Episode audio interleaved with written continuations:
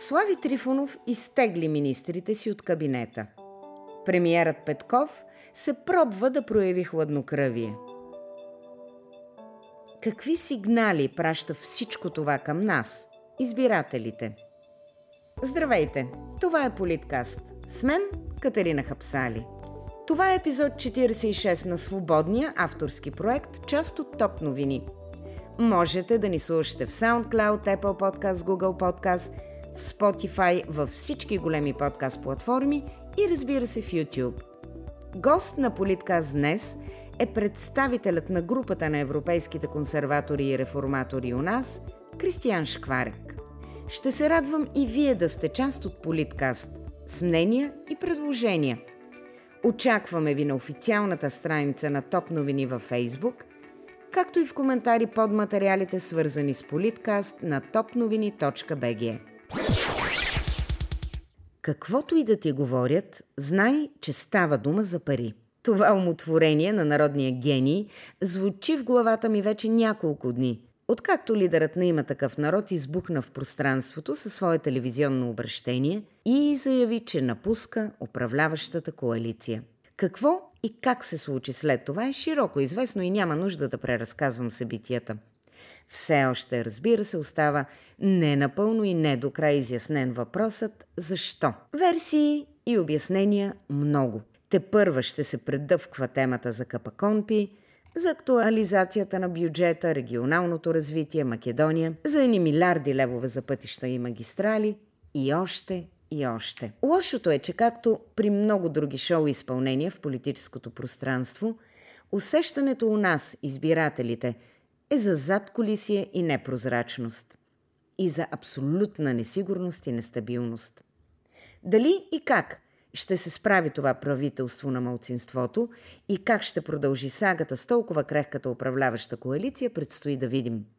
Но едно е сигурно – Крайно нелепо е държавата ни да бъде управлявана посредством видеообращения и всевъзможни задочни разговори и закачки между политическите лидери. И е обидно, всички да бъдем заложници на неизяснени отношения, включително финансови, а спиралата на нескончаеми избори да виси над главите ни като дамоклев меч. България, а и всеки един от нас, има нужда от някаква сигурност и предвидимост. Ови, настоящата политическа върхушка не ни я дава. И то точно сега, когато плаващите пясъци на международната обстановка изискват да сме твърди и единни. През седмицата беше задържан подпалвачът на Българския културен център Иван Михайлов в Битоля. Той направи самопризнания и всички заговориха за 34-годишния певец Ламбе Лабаковски. Интересното в случая е, че самият министър на вътрешните работи на Република Северна Македония, Оливер Спасовски, съобщи за задържането на певеца, с което сякаш демонстрира съпричастност на високо държавническо ниво. Съпричастност, от която – Честно казано сме отвикнали. Смущаващото обаче е, че доста македонци решиха да вземат демонстративно в социалните мрежи позицията и аз съм Ламбе Лабаковски, както и по-познатото Жесуи Ламбе Лабаковски, с което антибългарските нагласи пак излязоха на повърхността. Пределно ясно е, че подпалването на българския културен дом няма как да е солова акция на Лабаковски, е само върхът на айсберга от натрупани антибългарски настроения. Какво ще бъде развитието след този инцидент, предстои да видим. Но е ясно, че всяко подобно деяние налива масло в емоциите около българското вето. Междувременно темата за наша военна помощ за Украина отново излезе на дневен ред, след като украинският посланник Виталий Москаленко поиска с нота България да предостави оръжие на Украина – Премьерът Кирил Петков обаче отсече. Това, което сме обещали, ще го направим. Първите техники за ремонт идват. Не смятам, че тази тема трябва на всеки две седмици да я отваряме наново. На този бурен фон днес обаче ще обърна внимание на процеси, които не винаги излизат непременно на дневен ред, но заслужават нашето внимание. Сред тях несъмнено се нарежда постоянният и нестихващ спор – между неолибералния и консервативния начин на мислене, А когато се окаже, че датата на традиционния прайд и тази на шествието по случай месеца на семейството в София съвпадат, няма как да не потърсим един от младите консервативни гласове в България. Политкаст даваме трибуна на гласове от целия спектър на политическите и житейски предпочитания. Днес мой гост е Кристиян Шкварек, представител на групата на европейските консерватори и реформатори в България и председател на Младежкия консервативен клуб. Човек особено недолюбван от ЛГБТ общността, който стои зад месеца на семейството в момента и всички организирани походи. Господин Шкварек, да започнем с това – защо организирате тези походи на семейството и как и къде се случват? Те не са точно походи, наричаме ги по-скоро шествия или маршове, поради причината, че те са комбинация от, от шествия и след това голям семейен хепарин, както го нарекахте преди малко в нашия разговор, в някой голям парк в града. Последно беше, всъщност за първи път беше в Русе сега събота, след това ще бъде в Бургас следващата събота на 11 и накрая в София на 18. Причината да ги организираме е защото се замислихме. Замислихме се на това, всъщност ефективна ли е, да речеме, консервативната кауза, инициатива в западните страни. Това, което тя прави. Когато тичаш срещу, срещу хора или след тях, когато правиш антипаради, когато се опитваш да спреш нещо, къде де-факто това е успяло? Къде е успял да, да забави дори за, за 5 или за 10 години в някоя западна държава движението на, на крайно прогресивистските и постмодернистски а, социални каузи. Отговорът според мен е никъде. А, поради проста причина, че когато тичаш сред хора, когато си анти, ти изглеждаш маргинален. Дори да не си. Дори твоята кауза да е много по-широко възприемана в обществото, както е консервативната кауза, масовият човек не излиза на такива неща. А онези, другите, нали, противниците от така постмодерното движение, както ги наричаме, излизат всичките практически за твоята кауза. И ако правиш нещо против, ако правиш антипарад, вие изглеждате малки, вие изглеждате а, маргинални, макар да не сте. Срещу кого всъщност тичате? Вашите шествия и хепанинги са отговор на прайда, нали точно така? Това, а, точно това се опитах да кажа, че всъщност формално не тичаме също никой. Формално ние задаваме позитивен дневен ред. Искаме да създадем голяма консервативна общност и инициатива, социално движение в страната, което да задава позитивен дневен ред, вместо да тича срещу някой. Това, че ние като консерватори сме срещу някой е очевидно, защото консерватизмът е реакционна идеология. И по-скоро не е идеология, дори то е антиидеология. И бидейки реакционна, то е против, както сама казахте, да, либералните и неолибералните социални движения. Да, Те ясно е, че са... неолибералното движение изобщо не съвпада с вашето мислене, но пък съвпадат датите. Да. Ето на 18, сега на 18 юни е Прайда, точно. На 18 ще бъде и вашето шествие. Точно така, да. Не случайно го направихме така. Първото Ясно издание е. на месеца, първото издание на месеца започва с а, две събития, които са тотално не свързани с а, Прайда в Руси и в Бургас, сега на 4 и после на 11, а комбинативното ни такова в София съвпада с а, същия ден и най-вероятно ще съвпадне и с същия час с Прайда, тъй като започваме в а, 3 часа от площад Света неделя. Мисля, че те започват от 2, но не съм много сигурен, а, нали, трябва да проверя. Няма значение, защото те не се а, препокриват като, а, като местоположение. То не е и възможно. Ние започваме от площад Света неделя, ще минем по Витушка и НДК зад а, Хилтън, където ще завършим те мислят, че около а, паметника на съветската армия се върши. Ще бъде, между другото, доста интересно. Вие вече бяхте убит веднъж ритуално от ЛГБТ общността, ваша снимка беше унищожена. Изобщо това подейства ли ви емоционално? Че, а, че да, ви убиха? Да, за, така, забавляваше ме доста, разсмяме доста. Беше Ето си е жест реклама. на уважение. Ами не знам колко е реклама, защото те са доста маргинални като такива, като събития. Видяли са го сигурно 50 човека. По-скоро, когато си окачих на страницата ми стана като реклама. Но а, причината да ме, да ме поласка е, защото това е един вид признание. Това е признание, че те, ме, те първо обезглавиха снимка на генерал Христо Луков, тъй като е символ на нали, националистическото движение в България има Луков марш. А, после моя и после на политически лидер от националистически партии в България. Айде да не, да не им прави реклама, да не назоваваме. Та, слагайки ме между тях, малко или много ми правят така, а, няма да кажа правят еволата, защото е доста разговорно, де факто вече го казах, за това, че а, те припознават като един от основните хора, един от основните гласове в държавата, които ги изобличават. Аз така смятам. Изпитвате ли на персонално ниво лична неприязън към джендър общността? Общността не защото не, няма как да според мен да мразиш или да обичаш нещо, което не познаваш. А аз не познавам много хора от тях. Това, което, към което изпитвам по-скоро презрение, е на чисто културно-идеологическо ниво и включително естетическо ниво, движението, което те представляват, идеята, която те представляват.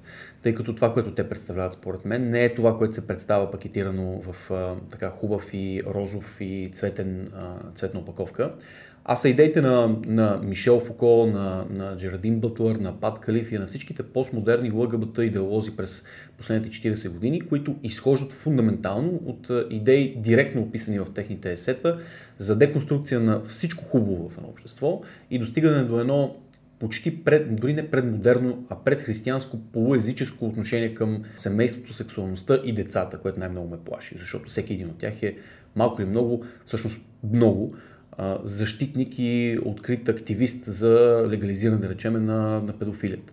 Самия. А, а това е много силно твърдение.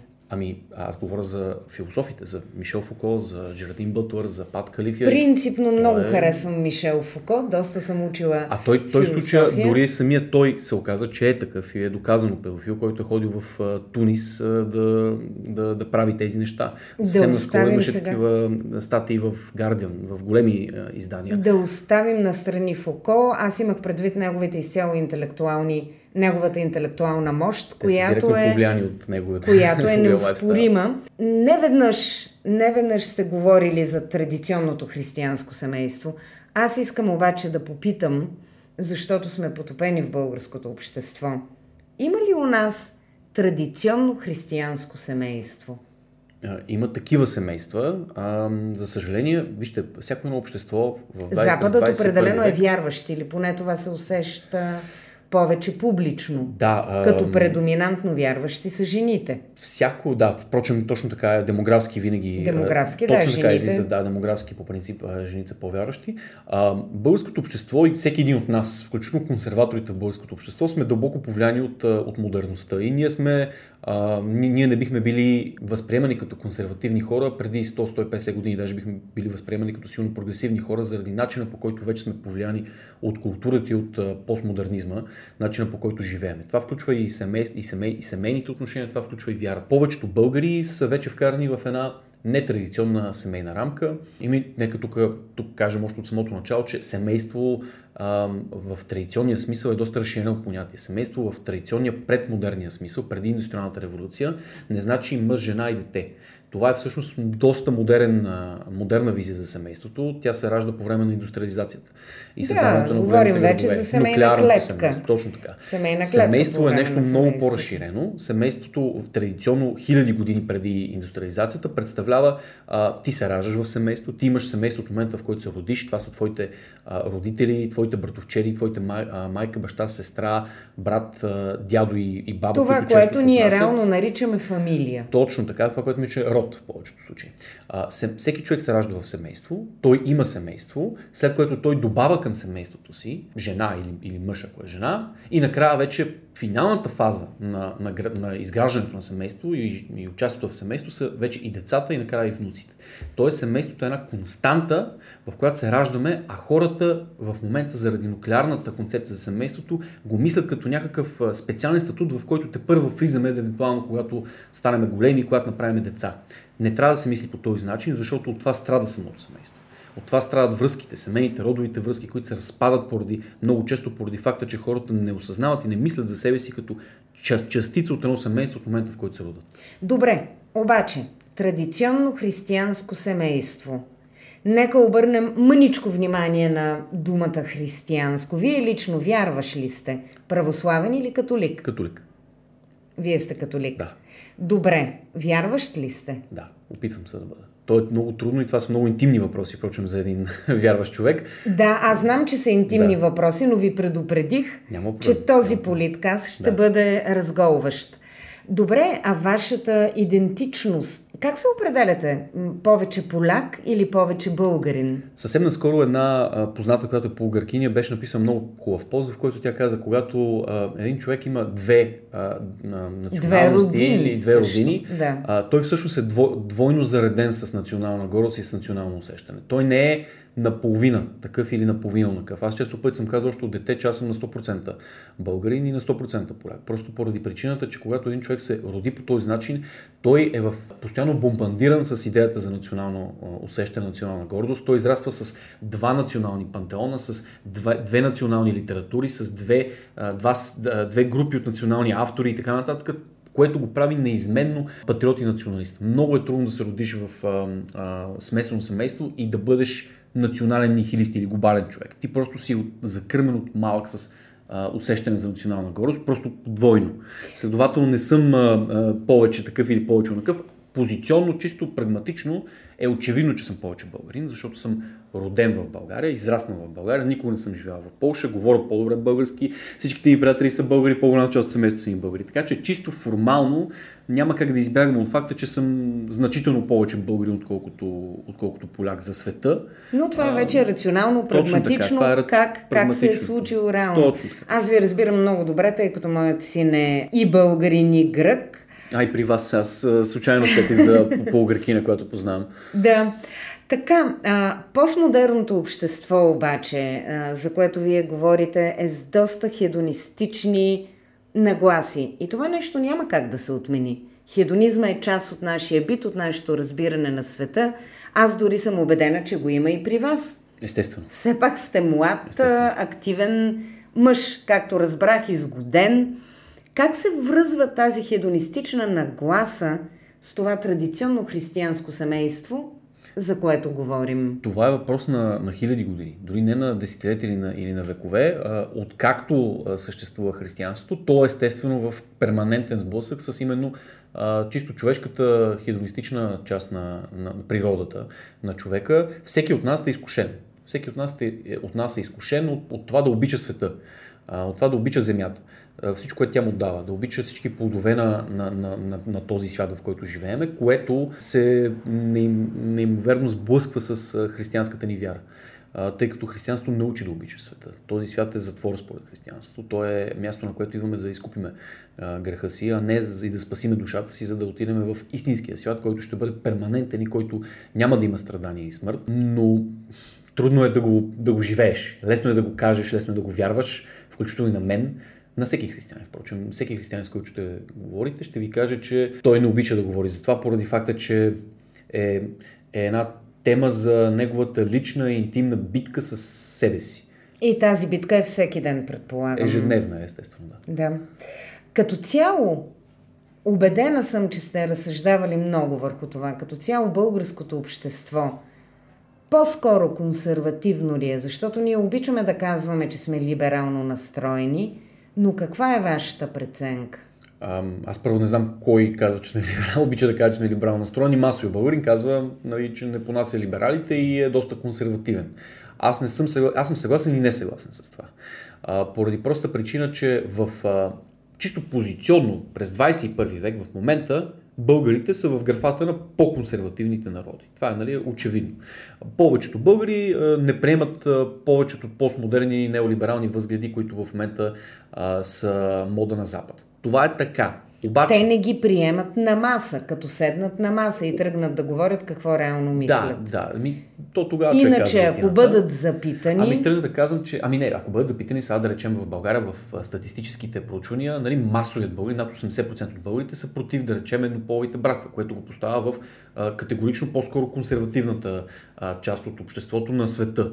Но това, което иска да кажа, че може да сме по-консервативни а, в момента, 21 век, сравнено с другите народи.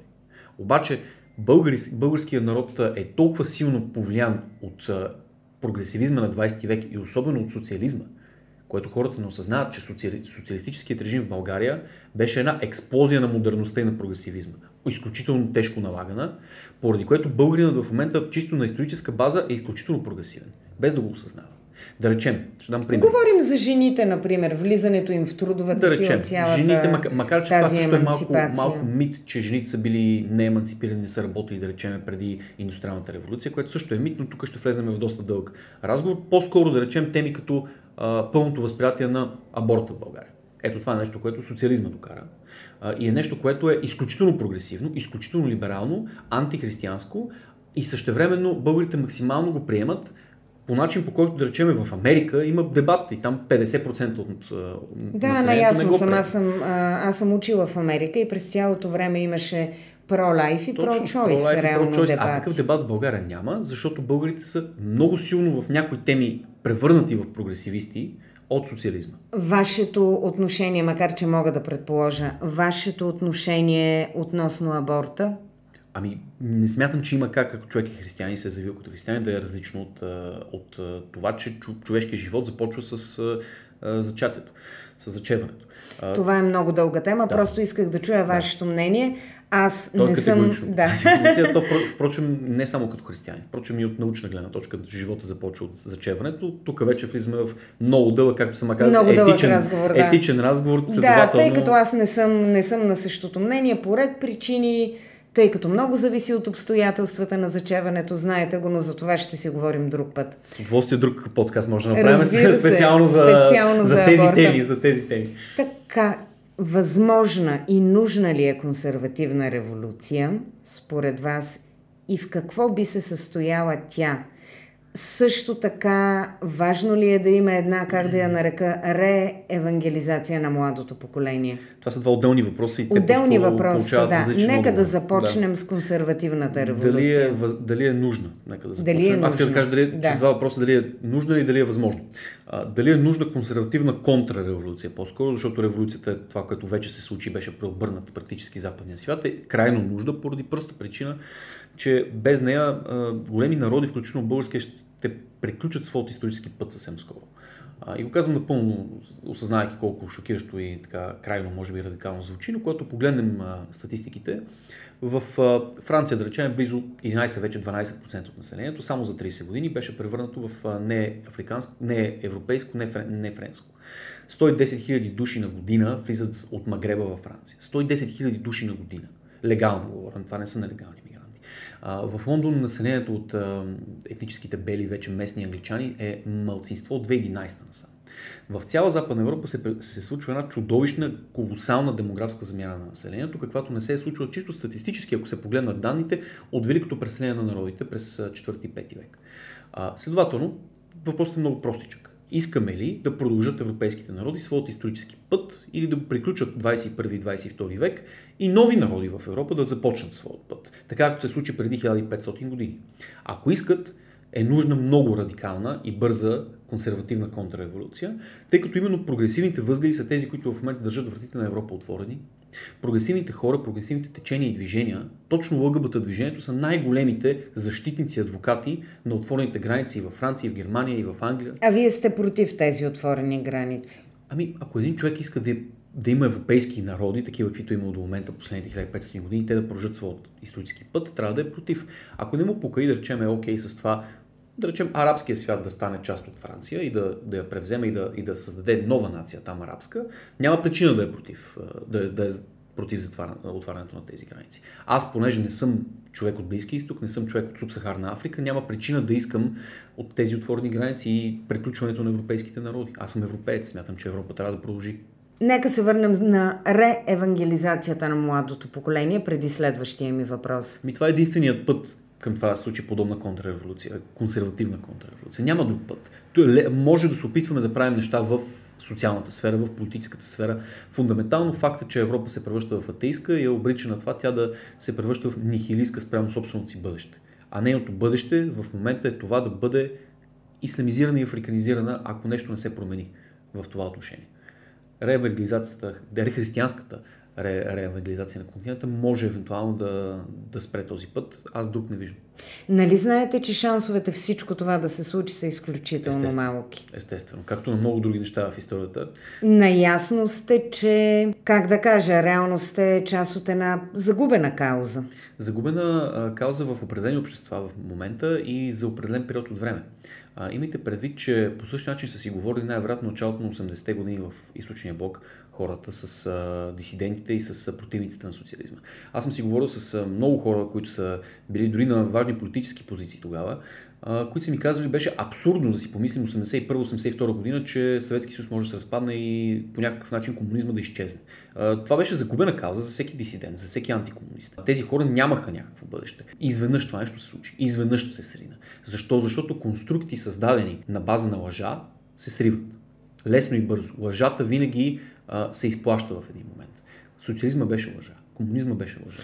Тоест, смятате, че неолибералният модел в Европа е една голяма лъжа? Той фундаментално е, е установен върху една голяма и много малки лъжи. И тези Коя лъжи е голямата лъжа? Ами фундаментално голямата лъжа е, че няма Господ. А, малките лъжи се създават всеки ден. В момента се, се създава и налага, да речем на Запад, лъжата, че няма полове. Примерно, че мъж и жена, всеки може да си сменя както реши пола, то е въпрос на вътрешно възприятие и така нататък. И хората трябва да, да повярват в тази лъжа, иначе не могат да бъдат част от, от режима. Само ще вметна нещо, което е написал Достоевски. Ако няма Господ, всичко е позволено. Според вас в такава епоха ли живеем? Ако няма Господ, всичко е позволено. Всичко е възможно, аз по-скоро бих казал. Много неща не са позволени в момента в най-крайните неолиберални режими, особено свързани с казването на истината. В момента могат да те арестуват и да те съдат, ако кажеш истината в много от тези режими. Да речем, ако на мъж кажеш, че е мъж, а той се идентифицира като жена. В момента има реални закони, които могат да те подведат под наказателна отговорност, ако на един такъв транс мъж кажеш мъж, а той се идентифицира като жена. Т.е. ако си казал истината. Но всичко става възможно, когато няма Господ. Възможно е в момента да сменяме на 13 годишни деца пола, като ги вкарваме на хормонална терапия. В Швеция, в Норвегия, в Англия, в Америка се случва това нещо. Започва да се случва така, че дори деца, родителите нямат достъп до тези деца. Тоест, в Америка в момента големия дебат, след като Рик Десанти забрани това нещо да се случва в щата Флорида, е дали имат право учителите да провеждат лични разговори, сеанси с децата, 7, 8, 9 годишни деца, на които ако те установят, че детето има различна, а, а, различна полова идентичност, директно ги рефърват към а, медицински бордове и към, и към училищни бордове, Тоест, без да питат препращат, деца. да, Препращат препращат. Това нещо е, показва, че без Господ всичко е възможно. Всякаква крайност, всякакво извращение. И истината е това, което ще победи този режим, както победи комунизма. И той се срина изведнъж. Тоест, тук правя така, едно мъничко обобщение. Вие не се притеснявате, че за момента изглеждате като войник в една загубена кауза. По никакъв начин. Няма, ня- дори да съм последният човек на, на земята, който го вярва в това нещо, как може да не вярваш в истината? Ако, а, ако ще да си последния, то няма значение. Това не го правим за, за себе си. Това не го правим за да спечелим и да, да установим някакъв контрол някъде, да извлечем дивиденти. Ако ще да сме последните хора, последните римляни в една разпадаща се империя, кое е по-добре? Да си последния римлянин, както е Велизари до последно, до края на 6 век, или да се предадеш и да станеш част от варварите? По-добре е да си последния. Господин Шкварък, кой ви финансира? А, В коя, в коя битност? В битност Така. на месец на семейството или на... И месеца на семейството, и факта, че сте председател на Младежкия Да. консервативен клуб. Кажете ми, кой ви финансира и също така изключително интересно ми е каква е членската маса Да. на Младежкия консервативен клуб. Младежки консервативен клуб има около 25-6 активни члена, които се събираме веднъж в месеца, първата събота на всеки месец. В... 25 човека, това е като кръжок. То, то, Или то като сбирка то- по плетене То представлява, на една то, кука. то представлява това де-факто. То представлява много ексклюзивен клуб, в който много рядко се приемат нови членове, защото се преминава през доста трудна процедура за това и препитване. Поради факта, че той се опитва да бъде клуб на хора, които занимават с обществена, политическа и интелектуална дейност. Всеки един от членовете има някаква външна битност. Имаме няколко депутата, министри, бивши министри, сегашни журналисти, редактори, собственици на медии. Добре, кажете ни няколко имена. Това нали не е тайно сдружение. Не е тайно сдружение, но По принцип, то не е тайно от гледна точка на това, че всеки има правото да се публично да каже, че е част от клуба. Но не желая аз да казвам някой друг, че е част от този клуб. Той има правото да заяви, както аз заявявам. Но има действащи депутати. Има, да.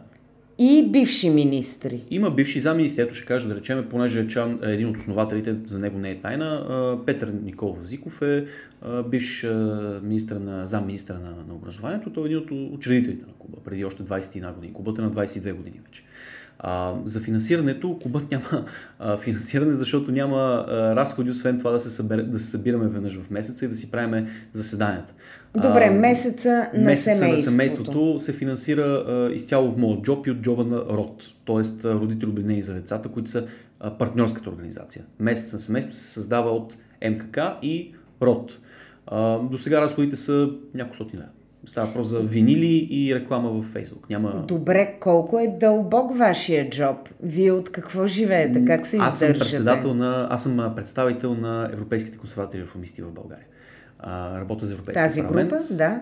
Работя за Европейския И оттам парламент. са вашите доходи. Да, оттам са изцяло. Добре, кажете ми, кое е най-голямото ви притеснение, което е свързано с сегашната управляваща коалиция? Няма как да не ви попитам. Това е българското общество. Да. Най-голямото им представление е, че може да не падне и да продължи тази мъка. Тоест, може да им а, дойде къла, да, нали, да не пуснат Македония, което ще бъде естествено нещо позитивно за страната, а, да се окупитят и да се задържат на власт, а, което значи да продължава, а, според мен, може би най-лошото управление на България от 97 защо, година. Защо е най-лошото? Ами защото той имаше една заявка. Единствена една заявка, че ще бъде добро и силно в сферата на финансите и на економиката. Всичко друго може да му простим. Той има а, лоша външна пагубна външна политика. В смисъл, то се провали в а, украинския казус, провали се и в македонския казус. Няма никакви успехи на външния фронт, само провали, но тук може да кажем, те не дойдоха с заявка да бъдат успешни международници. Те не дойдоха с заявка да бъдат националисти, че да им се сърдиме за това, или консерватори, че да им се сърдиме за това. Те дойдоха с една заявка, че са финансисти, че са економисти. И в това нещо, което единствено трябваше да се справят, се провалиха най-много. Следователно, в какво е успял това правителство. Не успя да защити националния интерес, не, не успя да създаде някаква реформа или някаква революция или контрреволюция. И в нещото, което трябваше да успее, имаме рекордна инфлация, рекордно покачване на цените, имаме цели сектори, които по някаква причина финансите в тях изчезват. Не знам защо. Ники а, Василев ходи и обяснява наляво надясно, че практически парите в резерва от някъде изтекоха, един Господ знае откъде. В момента парите, които бяха дадени а, за милиони от Европейския съюз за бежанците, а, около половината, около 100 милиона не се знае къде са. Знаем, че са изразходвани половината. До момента другите вече Добре, да, добре, това е вашата позиция. Аз а, бързам да ви попитам, виждате ли собственото си бъдеще като политик? Ами то де-факто започна, когато бях кандидат на евроизборите през 2019 и следователно веднага след това взех благодарение на тази кандидатура представителство на европейските консерватори и реформисти в България. Това естествено не е сериозна политическа дейност. Аз не смятам, че един човек трябва по някакъв начин да се изтъква като политик, ако просто представлява някаква политическа партия.